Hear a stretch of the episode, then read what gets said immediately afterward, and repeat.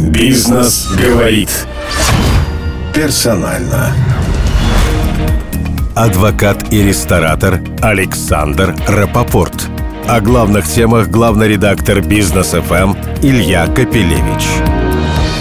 Не удивляйтесь, но мы поговорим и о борще, и о ценах на мясо на московских рынках, и о ресторанах, ведь они мерило и вкусов, и кошельков. Александр Рапопорт. Персонально. Только на Бизнес ФМ. Наш сегодня Александр Рапопорт, один из самых известных э, рестораторов в Москве и в Петербурге. Добрый день. Представля... Вы сами себя представляете адвокатом, это ваша профессия, ваш основной бизнес, как вы рассказываете. Рестораны уже много-много лет хобби, но принесли они вам, конечно, самую большую известность. Именно поэтому мы вас позвали сегодня, потому что именно рестораны одна из главных жертв прошедшего года. Так это или нет?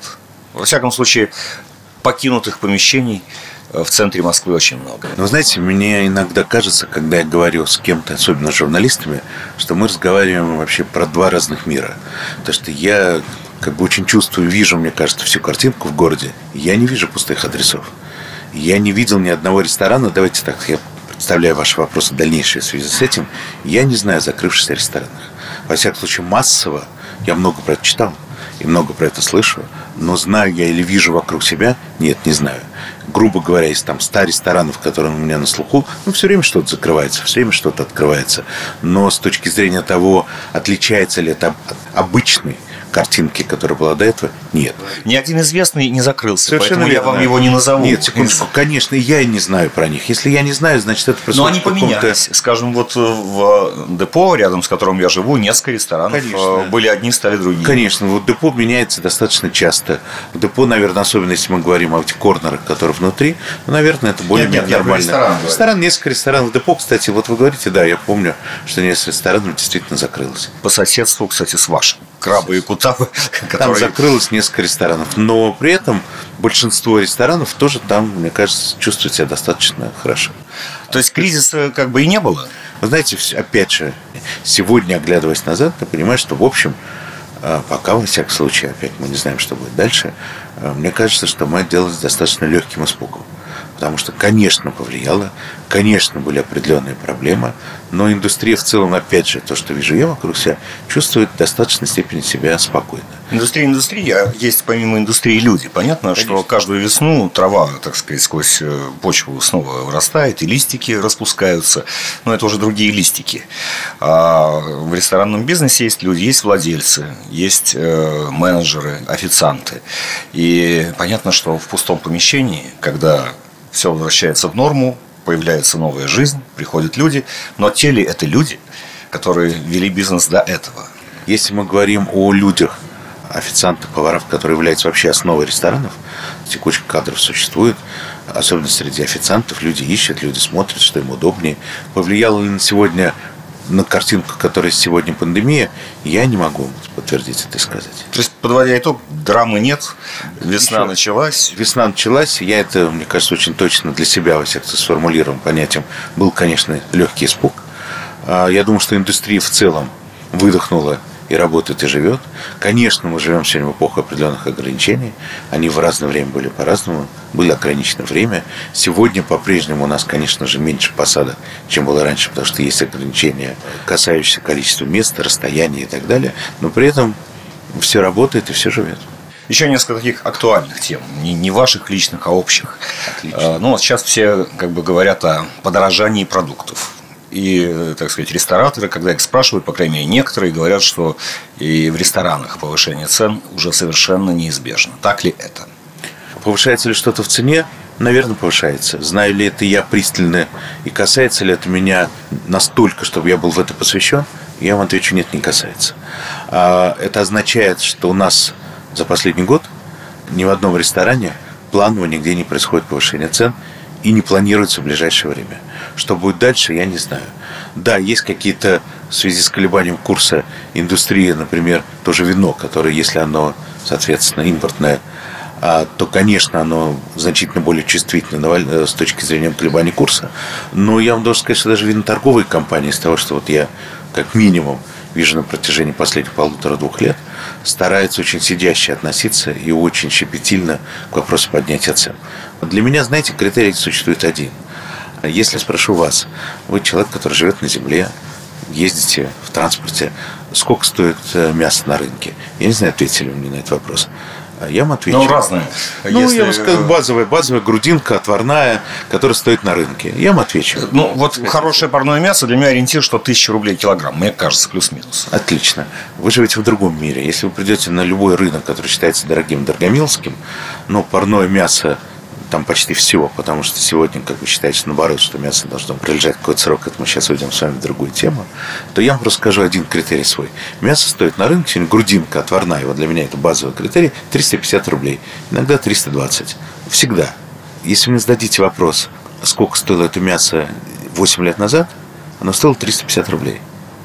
Все остальное вторично. Да, конечно, что-то дорожает, что-то дешевеет. Но базово, почему это происходит? Потом мы с вами говорим про ситуацию, я сказал 10 лет назад. Я точно понимаю, о чем я говорю. Мы говорим о курсе доллара 28 и курсе доллара в районе 70 а мясо стоит столько, сколько оно стоило. Экономисты могут сделать из этого очень много разных выводов. Никто на это не обращает внимания по поводу подорожания. Поэтому все-таки, несмотря на то, что могут быть любые колебания, мы цены в ресторанах стараемся не повышать. И они держатся ровно на том же уровне, что и были год назад.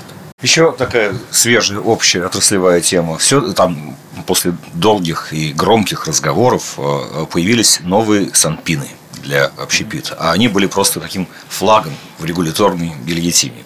Эта тема вас касается? Все это касается, но, опять же, мы к этому значительно спокойнее относились и относимся, потому что нам кажется, что, э, во-первых, смотрите, что вы спрашиваете. Мы слышали хорошие отзывы. Неожиданно, что в конечном счете после споров, э, разговоров э, в прессе, э, временами скандальных, в итоге появились санпины, которые разумны. Вы знаете, я так скажу, конечно, в старых санпинах были какие-то вещи, которые были совсем таким атовизмом из какого-то очень далекого прошлого. Но при этом в целом, с которым можно было в том числе жить. То есть там точно были какие-то, например, а, я помню, что соответствии со старым стампином, продукт, который нельзя было производить в ресторане, это макароны по-флотски. Они были прям прописаны. Я пытался несколько раз выяснить, почему. Мне пытались давать какие-то ответы, я не очень это понимаю. Но на сегодняшний день, мне кажется, нормы, которые прописаны, во-первых, санпин сегодняшний значительно мягче, чем тот, который был раньше. С точки зрения рестораторов это в достаточной степени удобно. Но то, что ресторанная деятельность может быть опасна для жизни человека, не ресторанная как таковая, а когда вы кормите человека, это вне всякого сомнения. И то, что рестораторы обязаны так или иначе контролировать очень внимательно а, то, что они отдают, мне это тоже абсолютно понятно. То, что, к сожалению, может для нас было бы идеально, если бы не было санпинов, если бы не было законов, если бы каждый мог бы делать все, что угодно. Но это необходимо, в том числе, мы понимаем, с точки зрения разумности функционирования всего механизма. Поэтому на сегодняшние нормы, они действуют, мы с ними живем и чувствуем себя в достаточной степени комфортно. Следующая тема тоже из э, тех, которые заявлены в прессе и обсуждаются всеми. От рестораторов тоже нередко можно услышать, что спрос э, по сравнению с до пандемийным он э, стал слабее. То есть он проявляет себя в какие-то там праздники, в какие-то моменты. В целом нет возвращения пока того посетителя и в таком количестве и с такими деньгами, что было, скажем, год назад, говорят, нет. Или это не так? Ну, вы знаете, вы сейчас задали четыре разных вопроса. Если мы говорим о количестве посетителей, на наш взгляд, он, конечно, возвращается. И с точки зрения спроса на ресторанные услуги как таковые, ну, мы видим его абсолютно на том же уровне, что было приблизительно полтора года назад, опять же, сезонности и так далее. Да, сегодня люди стали чуть больше экономить деньги. Да, мы видим среднее понижение чека, несомненно, потому что люди значительно больше задумываются над тем, чтобы купить, сколько это стоит и так далее, даже независимо от их возможностей. Мы видим даже людей обеспеченных, которые не купят, наверное, сегодня бутылку вина, который стоит каких-то больших денег, а купят, может быть, качественное вино, но чуть дешевле. Видно ли это на среднем чеке? Да, это видно на среднем чеке, но с точки зрения а, количества потребителей, то оно, как мы видим во всяком случае, приблизительно такое же, как и было раньше. Теперь, собственно, о той самой грудинке по 350 рублей, э, которая в цене не меняется 10 лет, несмотря на то, что курс национальной валюты за это время в два раза снизился. ваши русские рестораны в Москве там лет 10 назад стали появляться и были по-своему событием. Вы, собственно, об этом и говорили, что удивительным образом в центре Москвы не найти русских ресторанов. Ну, достаточно мало. А вот эта грудинка по 350 рублей, это благодаря тому, что она российское? Это российское мясо? Ну, конечно, на рынке не продается другого мяса. Это российское мясо, но я вам должен сказать, что мы Ну вами, и цену на рынке поддерживает вами... именно это, да? То, Вы что... знаете, еще раз, я точно не готов вступать в область экспертизы, которую не очень понимаю. Для меня это скорее курьез о котором я говорю, это как раз, мне кажется, больше вопрос к экономистам. Но давайте не быть все-таки в иллюзии, что это не то мясо, которое вы продаете в ресторане, потому что это, как правило, мясо, с которым можно сварить отличный суп, но как только речь идет о стейках и так далее, опять на сегодняшний день, вы меня не спрашивали, я вам отвечу, 90 процентов, мне кажется, всего мяса, которое мы используем, я говорю 90, задумываясь, где эти 10, и пока не очень вижу, но может быть баранины чуть-чуть. 90% мяса, оно все отечественное. И, конечно, цены не такие радужные, которые я вам назвал, потому что если мы говорим о мясе, например, так называемого зернового откорма, то, что у нас называется мраморное мясо, то, конечно, цены на него на рынке, на котором мы покупаем, не на рынке физическом, а на рынке с точки зрения экономического понятия, конечно, очень высокие, я бы сказал, колоссальные, и приходится с этим жить. Бизнес говорит. Персонально. Теперь, что касается, собственно, русских ресторанов. Их появилось несколько. Ну, Воронеж легендарный, так сказать, знаменитый на всю страну. Потом, значит, вот «Восход» в Зарядье. Э, ну, «Доктор Живаго», я молчу, это просто известно всем. Но дальше вы открываете греческий, дальше вы открываете э, итальянский. Паназиатская кухня – это ваша одна из любимых, одно из любимых направлений. Так вот, э, все-таки русские рестораны в Москве, их так и останется так же мало. Они будут э, такими редкими среди э, разных итальянских, французских, Знаете, давайте- греческих, японских, китайских. Вы все-таки сделали утверждение, а я с ним не очень согласен. Во-первых, у нас нет паназиатских ресторанов, представляете? Потому что все-таки я приверженец очень жесткой концепции. Поэтому у нас есть тайские рестораны, у нас есть китайские рестораны, а паназиатских нету. Может быть, пока, но во всяком случае, мне эта кухня достаточно, мне значительно больше нравится жесткой нише в ней находиться. Второй раз я все-таки вас одну фразу поправлю. А, Восход – это не русский ресторан. И мне кажется, это достаточно важно. И мне это, кстати, тоже очень нравится. Потому что восход – это кухня бывших союзных республик. Советский ресторан. Это не советский ресторан, тоже. Я объясню почему. Потому что если вы делаете в одном ресторане, и мне казалось, что с точки зрения геополитической это очень любопытно, потому что между э, Францией и Италией нет границы. Но при этом с точки зрения кулинарной это абсолютно китайская стена, это два разных мира. У нас на сегодняшний день из 15 республик мы в абсолютно разных э, реалиях. У нас везде есть границы с какими-то отношениями проще, с какими-то совсем сложными. Но с точки зрения еды, это единое кулинарное пространство. На столе у нас с вами легко может быть шпроты из Латвии, и шашлыки вообще наша базовая еда, и плов, и так далее, и так далее. И мне как раз была очень интересная идея воплотить это в одном меню. Но при этом это не советский ресторан, потому что если внутри э, меню современная узбекская кухня, у нас есть таджикская, киргизская, грузинская и армянская. Почему же это советский ресторан? Это современная кухня тех республик, с которыми, назовите соседних республик. Когда-то их назвали братскими. Это ровно те, которые находятся рядом с нами. И мне кажется, с точки зрения кулинарного исследования, это было очень интересно. Вы знаете, я в оправдании свое скажу. Да-да-да, я конечно. не, не, не такой, я, я не гурман, поэтому могу путать. Но э, шашлык, э, плов и так далее, и так далее, я воспринимаю как э, отечественную кухню в Отлично, вот широком это, смысле вот это, слова, вот да. это и есть самое главное. Ну, называю ее русской, поэтому, Секунду. да. Вот, ну, слушайте, если вы назовете плов русской кухней, то как минимум несколько человек сильно удивятся. А мы, мы десятилетиями это Так это и есть, потому что я пытаюсь, ровно это мой тезис, что мы живем в едином кулинарном пространстве. Но и когда мы говорим про русский ресторан, опять же, это для меня русский ресторан – это российский продукт. А в том же Воронеже мы, наверное, одним из первых стали продавать креветки батан или чилим, которые сегодня продаются по всей Москве. Шесть лет назад никто этого названия не знал. Для меня это русский продукт. Является ли это нашей старой национальной русской кухней? Нет. Но все движется вперед. Вы у Молховец в жизни не найдете там крабов и так далее, то, что сегодня ассоциируется в том числе напрямую с Россией. Или я вам приведу другой пример. Мы вот только что открыли новый ресторан, который называется «Павильон Пруд Патрики». Его концепция, так как это пруд, пресноводная рыба, пруд, озера, реки. То есть пресноводная экосистема. Все, что в воде, над водой, под ним. Поэтому меню, основа меню караси, окуни, омули, сиги. А, там нету старинных рецептов. А при этом для меня это, конечно же, российский ресторан. Поэтому для меня российские рестораны как бы делятся на две части. Одни из них условно рецептурные, как, например, доктор Живаго, где мы все-таки берем традиционные рецепты, можем с ними иронизировать, шутить, можем воспроизвести однозначно, как они были. А есть рестораны с российскими продуктами, которым нету вообще. Это, кстати, первый наш эксперимент, так жестко. Вообще не российского продукта. Мы не готовим на оливковом масле. У нас нет узбекских помидор. А что же зимой тогда? Зимой Вместо у нас помидор. Вы знаете, наши предки, живущие в России, жили так э, столетиями, тысячелетиями, и никого это сильно не удивляло. Сегодня уровень комфорта чуть другой. Зимой у нас есть прекрасная подледная рыба, десятки. У нас есть, во всяком случае, сегодня, конечно, мы используем какие-то травы, которые находятся в теплицах. Мы не говорим о своей строгой сезонности. Мы даем тот продукт, который можно вырастить, но он не будет отличаться от качества, который есть летом или зимой. Например, если мы говорим о салате или о траве, она не будет отличаться.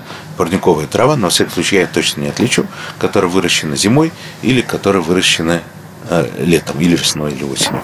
А вот, например, помидор, тот, который будет летом, и тот, который сейчас, точно будет отличаться. Поэтому мы его не используем, а мы подождем августа, когда будут наши прекрасные помидоры, и наверняка шеф решит их использовать. Ну, я вот все-таки еще про русскую кухню и русские продукты. Значит, вот упомянутое депо, где огромное количество, огромное разнообразие разных э, кухонь, значит, русской там почти нет. И э, когда все это открывалось, я читал про это, я небольшой специалист в ресторанах, но там объяснили, что люди приходят не за борщом и не за щами. Это они и так дома едят. Им тут нужно как раз что-то экзотическое. И в действительности их почти нет. Э, в Италии, кстати, большинство ресторанов традиционные итальянские, там редко найдешь что-либо, кроме итальянского ресторана в Италии. А вот в Москве по-прежнему публика предпочитает как бы заморское, на ваш взгляд. Почему такое отличие? Я чуть-чуть сейчас отбегу назад. Пытаюсь вам сказать, все-таки с точки зрения кулинарной сегодня весь мир в достаточной степени даже не един, это неправильно. Но тренды существуют везде практически одинаковые. Почему мы говорим о том, что, например, современным поварам необходимо изучать языки? Потому что какой бы ты ни был гениальный человек, а какой бы ты ни был гениальным шефом, ты не можешь создать и чувствовать меню, если ты не понимаешь, что происходит в мире, ты не читаешь книги, ты не ездишь на стажировки и так далее.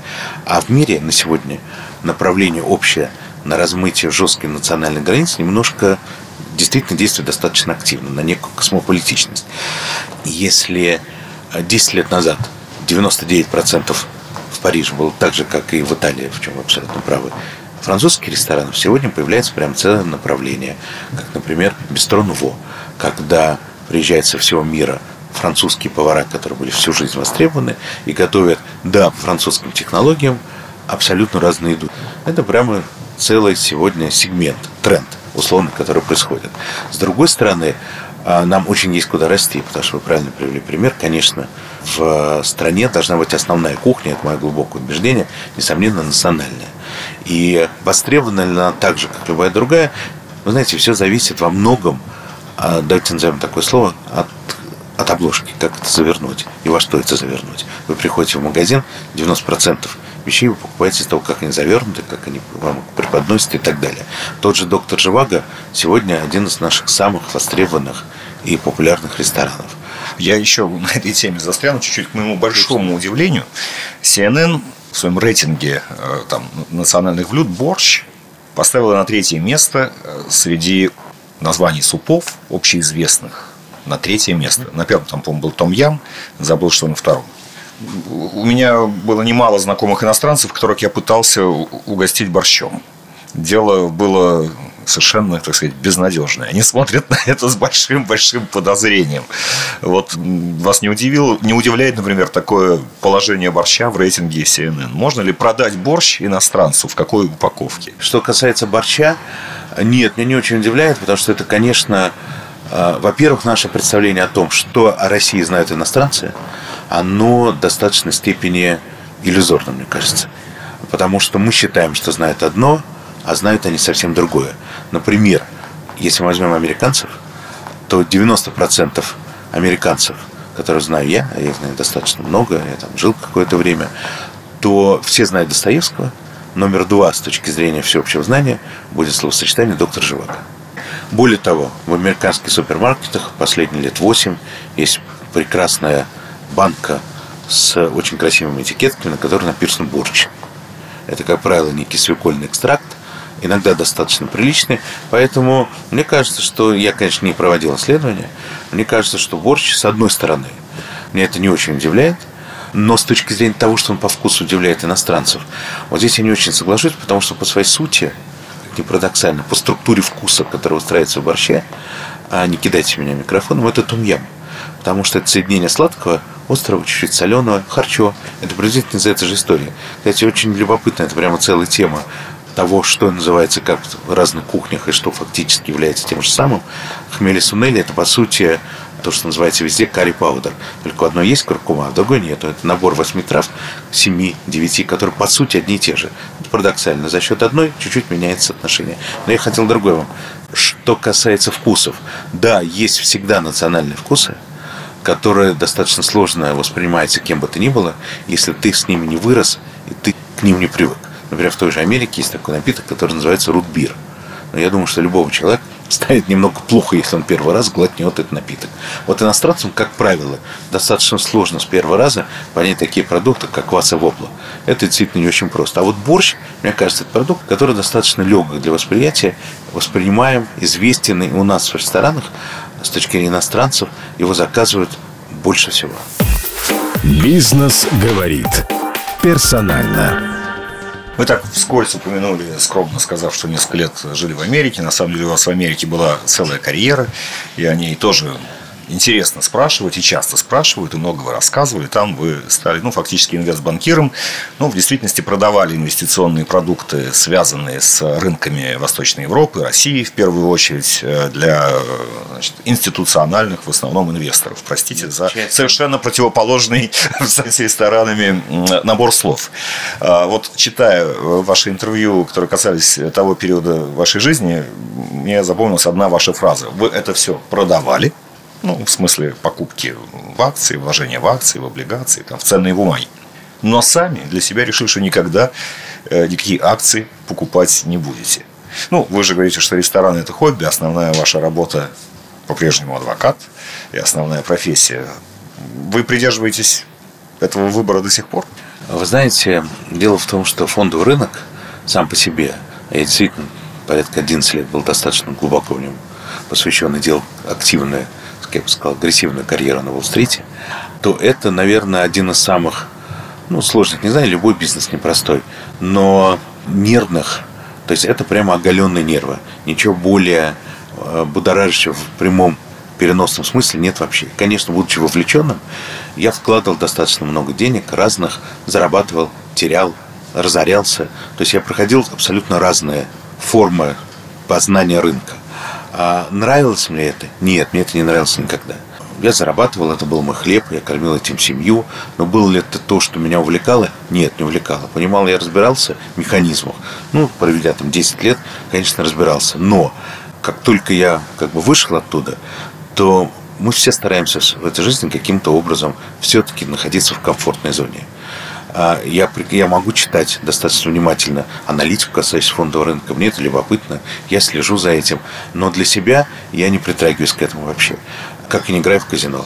Для меня это приблизительно то же самое. Да, даже есть достаточно хеджированные инструменты, которые в достаточной степени безопасны. Не знаю, может быть, это Сейчас, если был бы на вашем месте психоаналитик, может быть, мы это разобрали бы глубже. А если без психоаналитики, а просто с точки зрения э, жизненных потребностей? Ну, все-таки наверняка мы можем предположить, будучи известным адвокатом и известным ресторатором, э, наверняка у вас есть какие-то средства, которые нужно куда-то вложить. Вы и знаете, это вопрос психоаналитики. Отсечь фондовый рынок, тем более сейчас, когда вот... Вы знаете, это все равно, вы, это все равно гемблинг вы все равно, если вы тем более сами управляете, то это не жизненная необходимость. Это, вот поверьте мне, это все равно, как человек, который сидел сейчас напротив меня и уверял, что он ходит в казино, потому что это жизненная необходимость. И я вообще считаю, что всем должны заниматься люди профессионально. Я считаю, что есть сегодня консервативные способы вложения денег, когда они есть, и есть люди, которые умеют это делать, и я могу это делать для себя и давать какие-то советы общетеоретические, которые я, может быть, знаю. Нет, Но... я только о вас говорю. Нет, нет, я никогда для себя точно последние 15 лет до этого не притрагивался и не чувствую никакой острой необходимости. Может быть, выйдя на пенсию, сиди перед какой-нибудь голубой лазурью. Может быть, лагуны из лагуны, не знаю, смотря какая будет пенсия. Но пока об этом можно только мечтать. То есть вы, вы, вы как-то откладываете на пенсию, я так понимаю. Знаете, все из нас пытаются откладывать на пенсию. У меня это получается с большим трудом, потому что хочется все увидеть, объять, попробовать и посмотреть. Но, тем не менее, я на сегодняшний день вопрос психоаналитику. Я не могу ответить, почему. Я не дотрагиваюсь до фондового рынка, точно в ближайшем обозримом будущем не планирую это делать, наверное, потому что для меня достаточно остро. Для меня это может быть в какой-то степени болезненным, потому что, как я уже сказал, я проходил определенные самые разные стадии. Поэтому все-таки для меня это а, деятельность, которая чуть-чуть находится в стороне. Ну, в том числе кризис 98 -го года, вы там тогда там работали, но знаете, работали с российскими бумагами. знаете, Наверное, я, это я работал в кризис 98 -го года. Да. Это любопытное воспоминание, потому что мы активно были на рынке. Я помню, в 98 году, когда мы делали заказы в день на 300 тысяч долларов, то это было приблизительно, когда у нас был супер удачный день, у нас были заказы на 300 тысяч долларов, это было приблизительно 20-30% российского рынка ценных бумаг то, что я прочитал в ваших рассказах о себе в разных интервью, мне, так сказать, показалось, что вы человек, который всегда работает только за гонорар. То есть, э, похоже, у вас вообще никакой собственности нет, да? То есть, рестораны вы там только управляете, не связываетесь, значит, с этими с помещениями, с арендами и так далее. Вы приходите делать ресторанный Не говорю, сколько ложек надо положить в борщ, да, это да, меню, специализация. стиль, все, но не, при, ну, как бы не соприкасаясь вот с собственностью, да, с инвестициями, с собственностью. Ну, адвокатская практика тем более более. Это, это просто, в общем, определенный интеллектуальный труд. А, значит, акции вы не покупаете. Но я не буду спрашивать тогда, куда вы носите заработанные деньги и на какую пенсию, и как вы себе пенсию пытаетесь обеспечить. Но среди все-таки людей успешных и, безусловно, зарабатывающих, мне кажется, это довольно редкая, если не уникальная линия поведения. Не знаю, это скорее оценивать может со стороны. Каждый, знаете, как сказал когда-то Куджава, каждый дышит, как он слышит. Но если вы меня сейчас спросите, если у меня, ну, кроме там, квартиры, может быть, и так далее, в которой я живу, собственность, я вкладываю деньги, нет у меня собственности, в которой я вкладываю деньги. Может ли что-то поменяться? Может быть. У меня нет свечного заводика, ни завода по производству консервов, ни любого бизнеса, активно связанного с продуктами. У меня нету. Мы можем глубоко здесь зайти и начать. Но это скорее, опять же, вопрос психоаналитики. Смотрите, есть некий, так сказать, бренд Рапопорт, который никак не, не формализован тоже как бизнес. Хотя он, наверное, люди скажут, специалисты по брендам, что он чего-то стоит. Это бренд, который очень тяжело капитализируется. Поэтому его нельзя продать перед пенсией, потому что я прекрасно понимаю, что либо нужно сейчас менять модель бизнеса и попытаться делать в нем внутреннюю капитализацию. Приземлить. Нет, не приземлить, отделить от фамилии Рапопорт. Это может быть вполне определенным направлением там, в течение нескольких лет. Не знаю. На сегодняшний день нет такой идеи, потому что на сегодня реально фамилия для меня это, конечно, с точки зрения ресторана, это часть маркетинга. Она работает, это часть маркетинга. И, конечно, это нам очень сегодня помогает. Но капитализируется нет, такой бизнес не капитализируется, потому что он очень личностный. А капитализируется только такой бизнес, который абстрагирован. Даже тот же Microsoft, несмотря на то, что мы знаем все имена, думаю, что если при каких-то обстоятельствах там не будет тех фамилий, которые есть сегодня, ну, как минимум на какое-то время, он достаточно сильно потеряет своей капитализации. А такой бизнесы небольшие, как наши, мне кажется, просто без того, чтобы поддерживать этим стержнем, на котором они держатся, ну, вряд ли его можно будет капитализировать в ближайшее время. Поэтому пенсию я вряд ли вижу в этом. Интервью вам не раз задавали вопросом, а вот какие планы? Вы все говорили, что у вас вообще нет планов. Ну, только не звучало прекрасное изречение, что если хочешь рассмешить Бога, Рассмеши. расскажи ему о своих планах. Собственно, ваша жизнь, в которой было столько поворотов из страны в страну, из профессии в профессию, и как из ваших рассказов видно, это происходило в силу обстоятельств, а вы уж них, так сказать, ориентировались. Но все-таки меняется возраст. Вот скажите, всю жизнь жить без планов, возможно ли это на вашем личном опыте? Или хочется эти планы все-таки наконец построить? Можно ли сейчас выстраивать планы? Я точно не умею. Знаете, я завидую всегда людям, которые это делают. Если меня спросите, правильно ли выстраивать планы, А, правильно, конечно, наверное. Но я живу вот так. Знаю ли я про свои планы? Очень краткосрочно. Э, я достаточно эмоциональный человек, достаточно быстро развожусь. Идея там, нового ресторана или новых проектов приходит достаточно быстро. Она может произойти от чего угодно. Увиденного помещения, от высказанной фразы, от какой-то идеи. Это всегда может дойти до концепции, которая может быть реализована. Ресторан Краба Кутаба, конечно, был реализован ровно потому, что я услышал от своего товарища сочетание краба кутаба. Я говорю, какой? Он говорит, придумала, там, я уже сейчас не помню, моя жена, знакомая. Я говорю, гениальное название. Он говорит, о, у тебя скоро день рождения, это тебе подарок. Это было 6 или 7 лет назад, может быть, 10. У меня это осталось, как бы, когда мы увидели помещение депо, у меня идеально возник э, ощущение, да, что это абсолютно сочетается. Кроме того, мне кажется, то, что я умею, я умею долго ждать. Если мне кажется, что это то, что мне нравится. Вот, например, помещение, где мы сейчас только что открыли ресторан Black Tie, я его увидел там первый раз, по-моему, 11 или 10 лет назад. И я для себя подумал, что это вообще гениальное абсолютно место для азиатского ресторана. Мы спокойно ждали, мы никуда не спешили, сложились обстоятельства, мы открыли азиатский ресторан.